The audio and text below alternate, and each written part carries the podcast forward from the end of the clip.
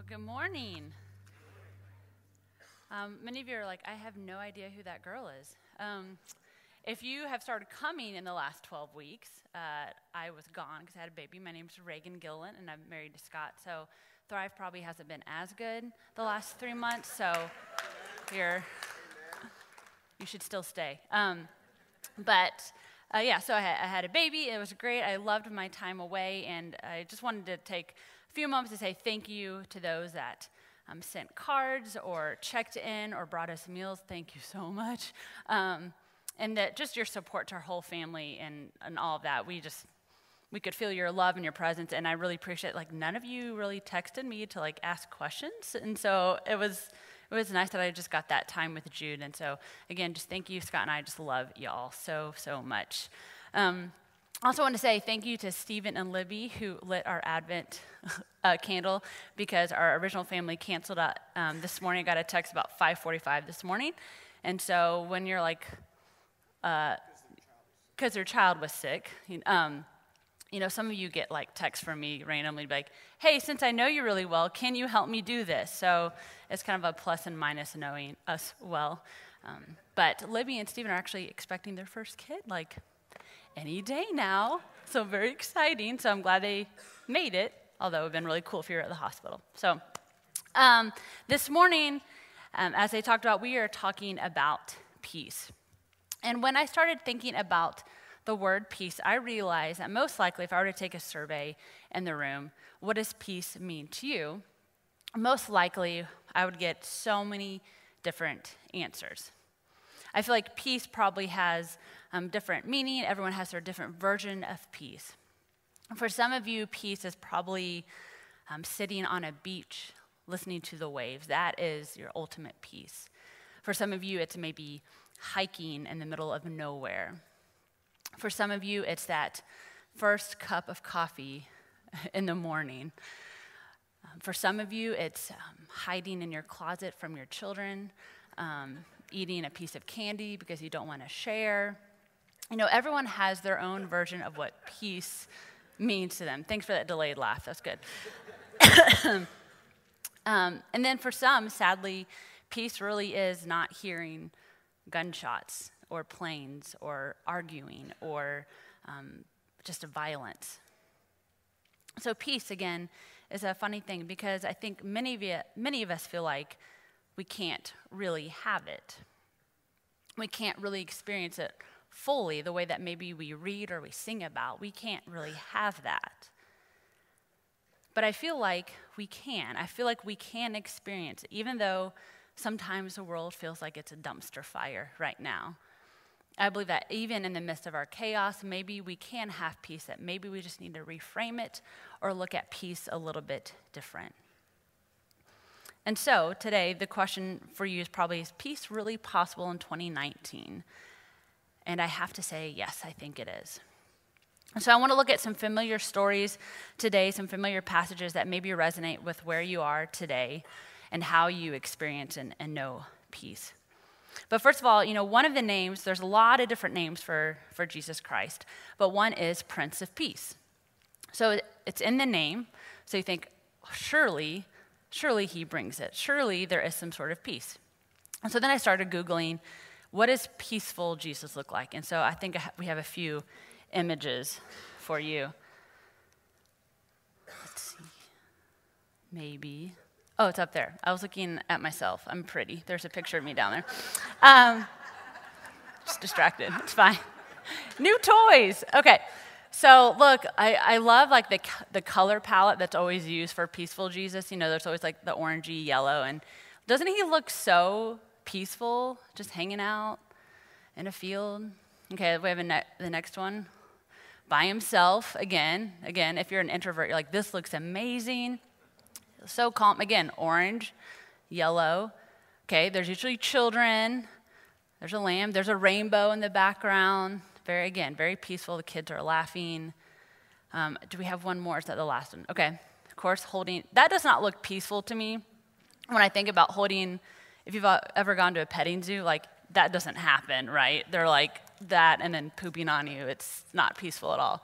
Again, same kids, again, heavenly glow, very peaceful. I love it. And so I think, I'm like, that is a Jesus I can get on board. He looks like he just went on vacation without kids. He went to Napa Valley. It was a great vacation. He looks good. So when I started thinking about a text that makes me think about, just gives me that peaceful feeling uh, of about who Christ is, I look um, to Isaiah chapter 9. That's going to be our first passage of the day, which is probably going to seem pretty familiar, especially if you come to church on Christmas Eve, so which most of us most of us do. So um, here is uh, chapter 9, verses 6. For a child is born to us, a son is given to us. The government will rest on his shoulders, and he will be called Wonderful Counselor, Mighty God, Everlasting Father, Prince of Peace. His government and its peace will never end. He will rule with fairness and justice from the throne of his ancestor David for all eternity. The passionate commitment of the Lord of heaven's armies will make this happen. So, again, you most likely have heard this passage maybe one at one time or another. And it's sad to me that we only read it really at Christmas time or during Advent, because to me, it's one of my absolute favorite passages. And it's so short. It's so short. But I feel like it captures so much of who Christ is and, and who Christ offers to be. It does make me feel kind of warm and fuzzy. Because when I think, you know, when I'm at my wits' end and I need some advice, I need some guidance, he really is my counselor. I feel like I get what I need. And when I'm feeling weak, when I need to draw on some strength, he is absolutely mighty. And I know that He is forever that, even though He's not here on earth walking around like us, He is everlasting. And yes, He is Prince of Peace. He brings me peace, even when I feel like I can't have it. And I love that He rules with fairness and justice. All of that. I love this passage. I love it. This is the kind of passage that I want to read when I'm in the valley, when I'm confused, when I'm broken, when I'm hurting, when I'm angry, all of that. I go to this passage because I feel like, ah, oh, this is who Christ is. Because sometimes I don't feel like reading through all the Gospels and reading all the different stories. I go straight here and I'm like, ah, oh, that, that is who my Lord is. And so the realization of this, it does bring me peace. It does bring me peace to know who He is. But several chapters later, in Isaiah 53, we read a little bit more about Christ and what he kind of endures. And so I want you to listen to this. so this is Isaiah 53, um, verses 1 through 12, which I may not end up reading all 12. I may get tired. We'll see. Who has believed our message? To whom has the Lord revealed his powerful arm? My servant grew up in the Lord's presence like a tender green shoot, like a root in dry ground. There was nothing beautiful or majestic about his appearance, nothing to attract us to him. Side note, that's why they say that Jesus was probably not very good looking. Just that's trivia for you. Like to tell people, did you know Jesus was not good looking? And see what people say. Okay, he was despised and rejected, a man of sorrows, um, acquainted with deepest grief. We turned our backs on him and looked the other way. He was despised, and we did not care. Yet it was our weakness he carried, it was our sorrows that weighed him down. And we thought his troubles were a punishment from God, a punishment for his own sins. But he was pierced for our rebellion, crushed for our sins. He was beaten so we could be whole. He was whipped so we could be healed. All of us, like sheep, have strayed away. We have left God's path to follow our own, yet the Lord laid on him the sins of all. He was oppressed and treated harshly, yet he never said a word. He was led like a lamb to the slaughter, and as a sheep is silent before the shears, he did not open his mouth. Unjustly condemned, he was led away. No one cared that he died without descendants, that his life was cut short in midstream. But he was struck down for the rebellion of my people. He had done no wrong, he had never deceived anyone, but he was buried like a criminal. He was put in a rich man's grave. But it was the Lord's good plan to crush him and cause him grief. Yet when his life is made an offering for, for sin, he will have many descendants. He will enjoy a good life, and the Lord's good plan will prosper in his lands. When he sees all that is accomplished by his anguish, he will be satisfied. And because of his experience, my righteous servant will make it possible for many to be counted righteous, for he will bear all their sins. I will give him the honors of a victorious soldier because he exposed himself to death. He was counted among the rebels. He bore the sins of many and interceded for rebels. Sounds super peaceful, doesn't it? Like, doesn't make you want to curl up with a cup of coffee and read this to your kids before they go to bed at night? No, not really. That was supposed to be funny. It's okay. but it's it's such a stark contract, you know, when you compare it to the other one, you're like, oh, what happened to this like mighty God, peaceful, all of this? And then you read really what kind of happens in his life. Like that that doesn't seem to match up. That doesn't seem very peaceful. When I read that, I feel like, gosh, his life was pretty disruptive. Things were pretty chaotic scary, downright, you know, painful. He had so much grief. And Christ, who brought peace, faced trials unlike any other person who has ever walked this earth. And so I look at that and I think, huh, really the Prince of Peace? Yet nothing about his life. I don't, did he experience peace himself? But I think there's something about who Christ was and is, the way that he faces all that chaos, all that hurt, and all that pain head on. And I think it begins with his birth story. Now, we love to read um, the story of his birth, especially at this time, because that's what Christmas is about, um, especially if you love the Luke rendition of, of his birth. You know, we love the, the shepherds and the angels in the sky singing and the bright star and the magi coming. We love all of that peaceful, heavenly, joyful part of his story. And so when I think about the night he was born, I want you to kind of use your imagination right now. In my head, I feel like when they were his sweet little families in Bethlehem, it was so absolutely quiet. I always envisioned that he was born in the middle of the night. I don't know why, I guess because of the stars and all of that. And I imagine it was so eerily quiet and peaceful. And all of a sudden, he's born. And there's that first cry, you know? I don't know if you've been in the room when a baby was born, but that cry, that first cry, all the parents in the room can say, wow, that is the most incredible sound. And when either your spouse or maybe the doctor says, it's a boy, it's a girl, whatever, it's it's incredible. You have to think Mary and Joseph hear this cry and they realize, oh my gosh, the Messiah is here. Peace is here. Mighty God, everlasting, all of that is, is here, is here now on earth. And I imagine that Mary took Jesus and, and you know, skin to skin, I guess, in modern terms, and, and it's right there so they could bond, so Jesus could be fed. And I'm sure Joseph makes a, what he can, a comfortable spot for Mary to lay down. And for a moment, I feel like it was probably all right in the world. It was, again, it was quiet, it was perfect with this family. But then some things changed. See, we stop with the birth story there. We don't like to read the rest of it. But I think it's important. It's important for us to know what this family went through. So if you read in the different Gospels and you can see what happens afterwards, we know that um, Jesus was circumcised on the eighth day as custom, presented in the temple.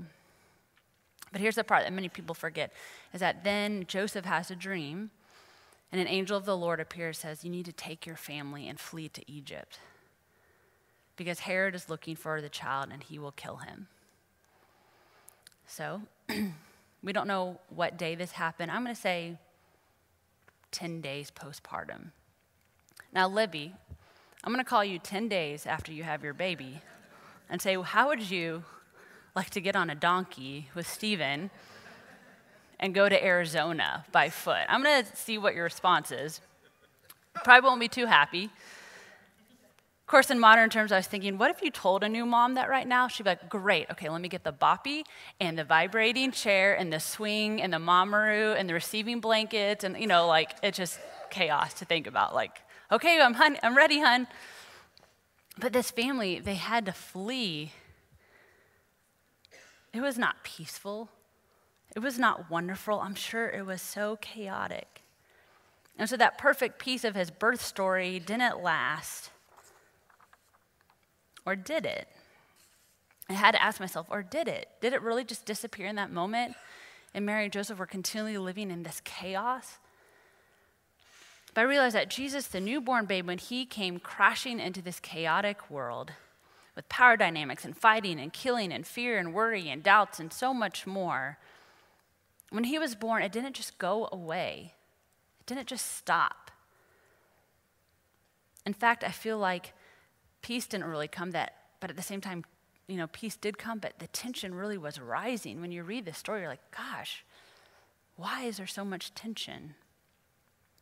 Imagine when Mary and Joseph are running, they're periodically looking over their shoulders to see if anyone's following them. You know, their heart rate was so fast, their breaths were short. They probably had to whisper to one another in the dark because they had to hide. And so I started thinking, gosh, again, did Christ really bring peace? Because this does not seem very peaceful. But I want us to go back to this image of Mary holding baby Jesus. and I want you to envision her and Joseph fleeing Egypt. And so she's running and she's looking and she just knows there's chaos and danger everywhere she looks. Maybe you feel like that. But in her very hand is the literal Prince of Peace. She's got him. And he knows the sound of her heart, her voice, her smell. He knows her so intimately. And he knows us intimately as well. And so, why she sees this danger and chaos, she's got this Prince of Peace in her arms. And so she continues to put one foot in front of the other, knowing she's got something within her. And I think for us, we have to realize we have to face the chaos. We have to look at the fear around the world, and we have to look it straight in the eye. We have to lean into the grief and trials. We cannot be like ostriches that just bury our heads in the sand. I think we have to look at it and continue move forward, knowing that we've got this peace of Christ in our hearts. Even if it's a small whisper, even if it seems such like a small force, it is there we have this peace of Christ. It is promised to us and we can have it. And I know many of you think, Reagan, this, this seems silly. You don't know what I'm going through. You don't know what I've been through. And I probably don't. I probably don't fully understand what you have gone through, what you're going through. But I want us to go back thinking that peace can look different to all of us. It doesn't mean everything goes away. But we can have these moments of peace that get us through each day. For me, peace is when my feet hit the floor in the morning and just that simple realization I made it another day. I get to have another day. Even if yesterday was bad and it was chaotic, I have this moment of peace. I get, I get to have another day. Peace is that first cup of coffee, for sure. Absolutely. Peace is the hug I get from Scott. Peace is hearing my daughter giggle as she tells the same joke again, over and over. Guess what? What? Chicken butt, a thousand times. that makes me laugh every time. And then she goes, boom, roasted. That's how she ends it. It's, it's awesome. Peace is when Jude falls asleep on me. Peace is getting hard news and being able to smile still. Peace is feeling like I have no control over the six months. I have no idea what's going to happen, but I know what I'm going to eat tonight. So that gives me some peace. Peace is reading the Holy Scriptures and knowing that God really is with us.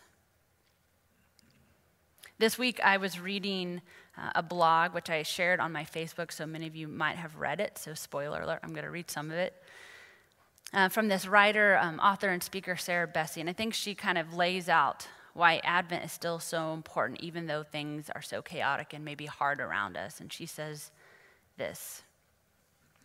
So here's what we listen for and what we mark and why we wait and light candles and read scripture in preparation over these long winter nights.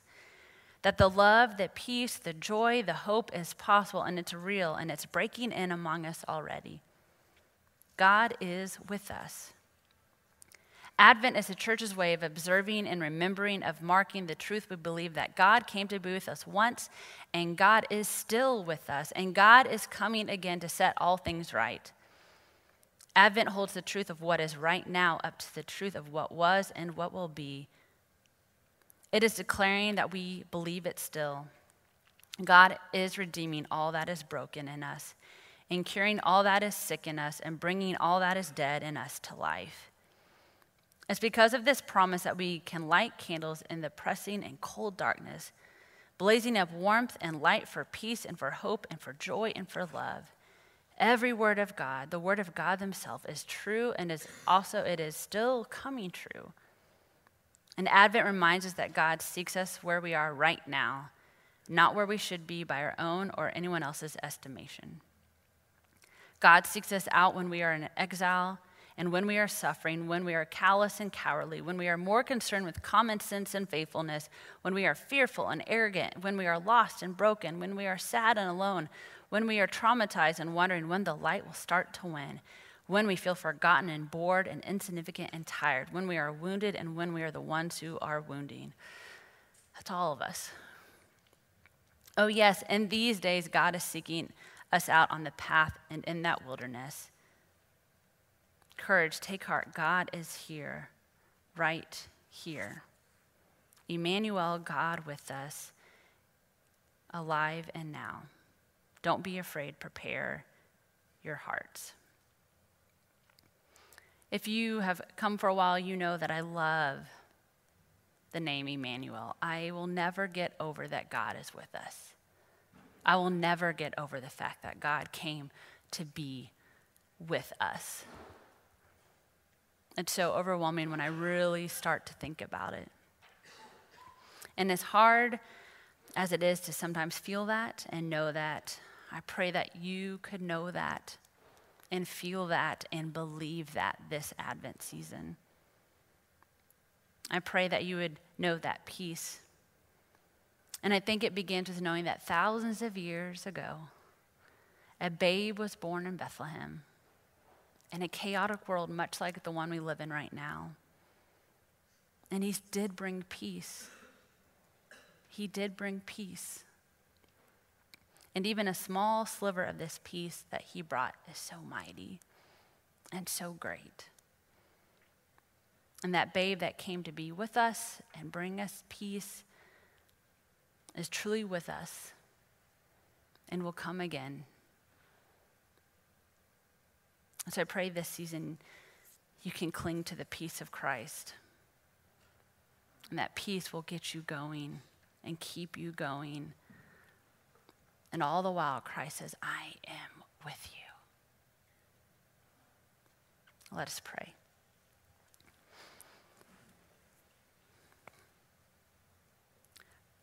God, at times some people forget that this time isn't always so cheery and wonderful and full of joy.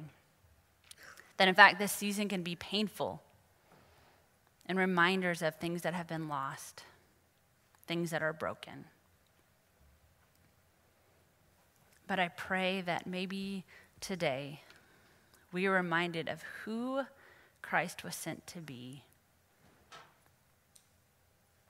and that he truly lived up to it, exceeded it, in fact. I pray that for us in the room, especially those that are going through really hard things, that your peace would be theirs. And that they would hold it in their hearts and their hands, and they'd be able to make it one more day. We don't expect you to fix everything but we are thankful that you fix us. So, God, thank you for being with us. Thank you for choosing us. Thank you for your promises that are absolutely 100% true. May your peace be ours, and may we give peace to others. And it's in your name we pray. Amen.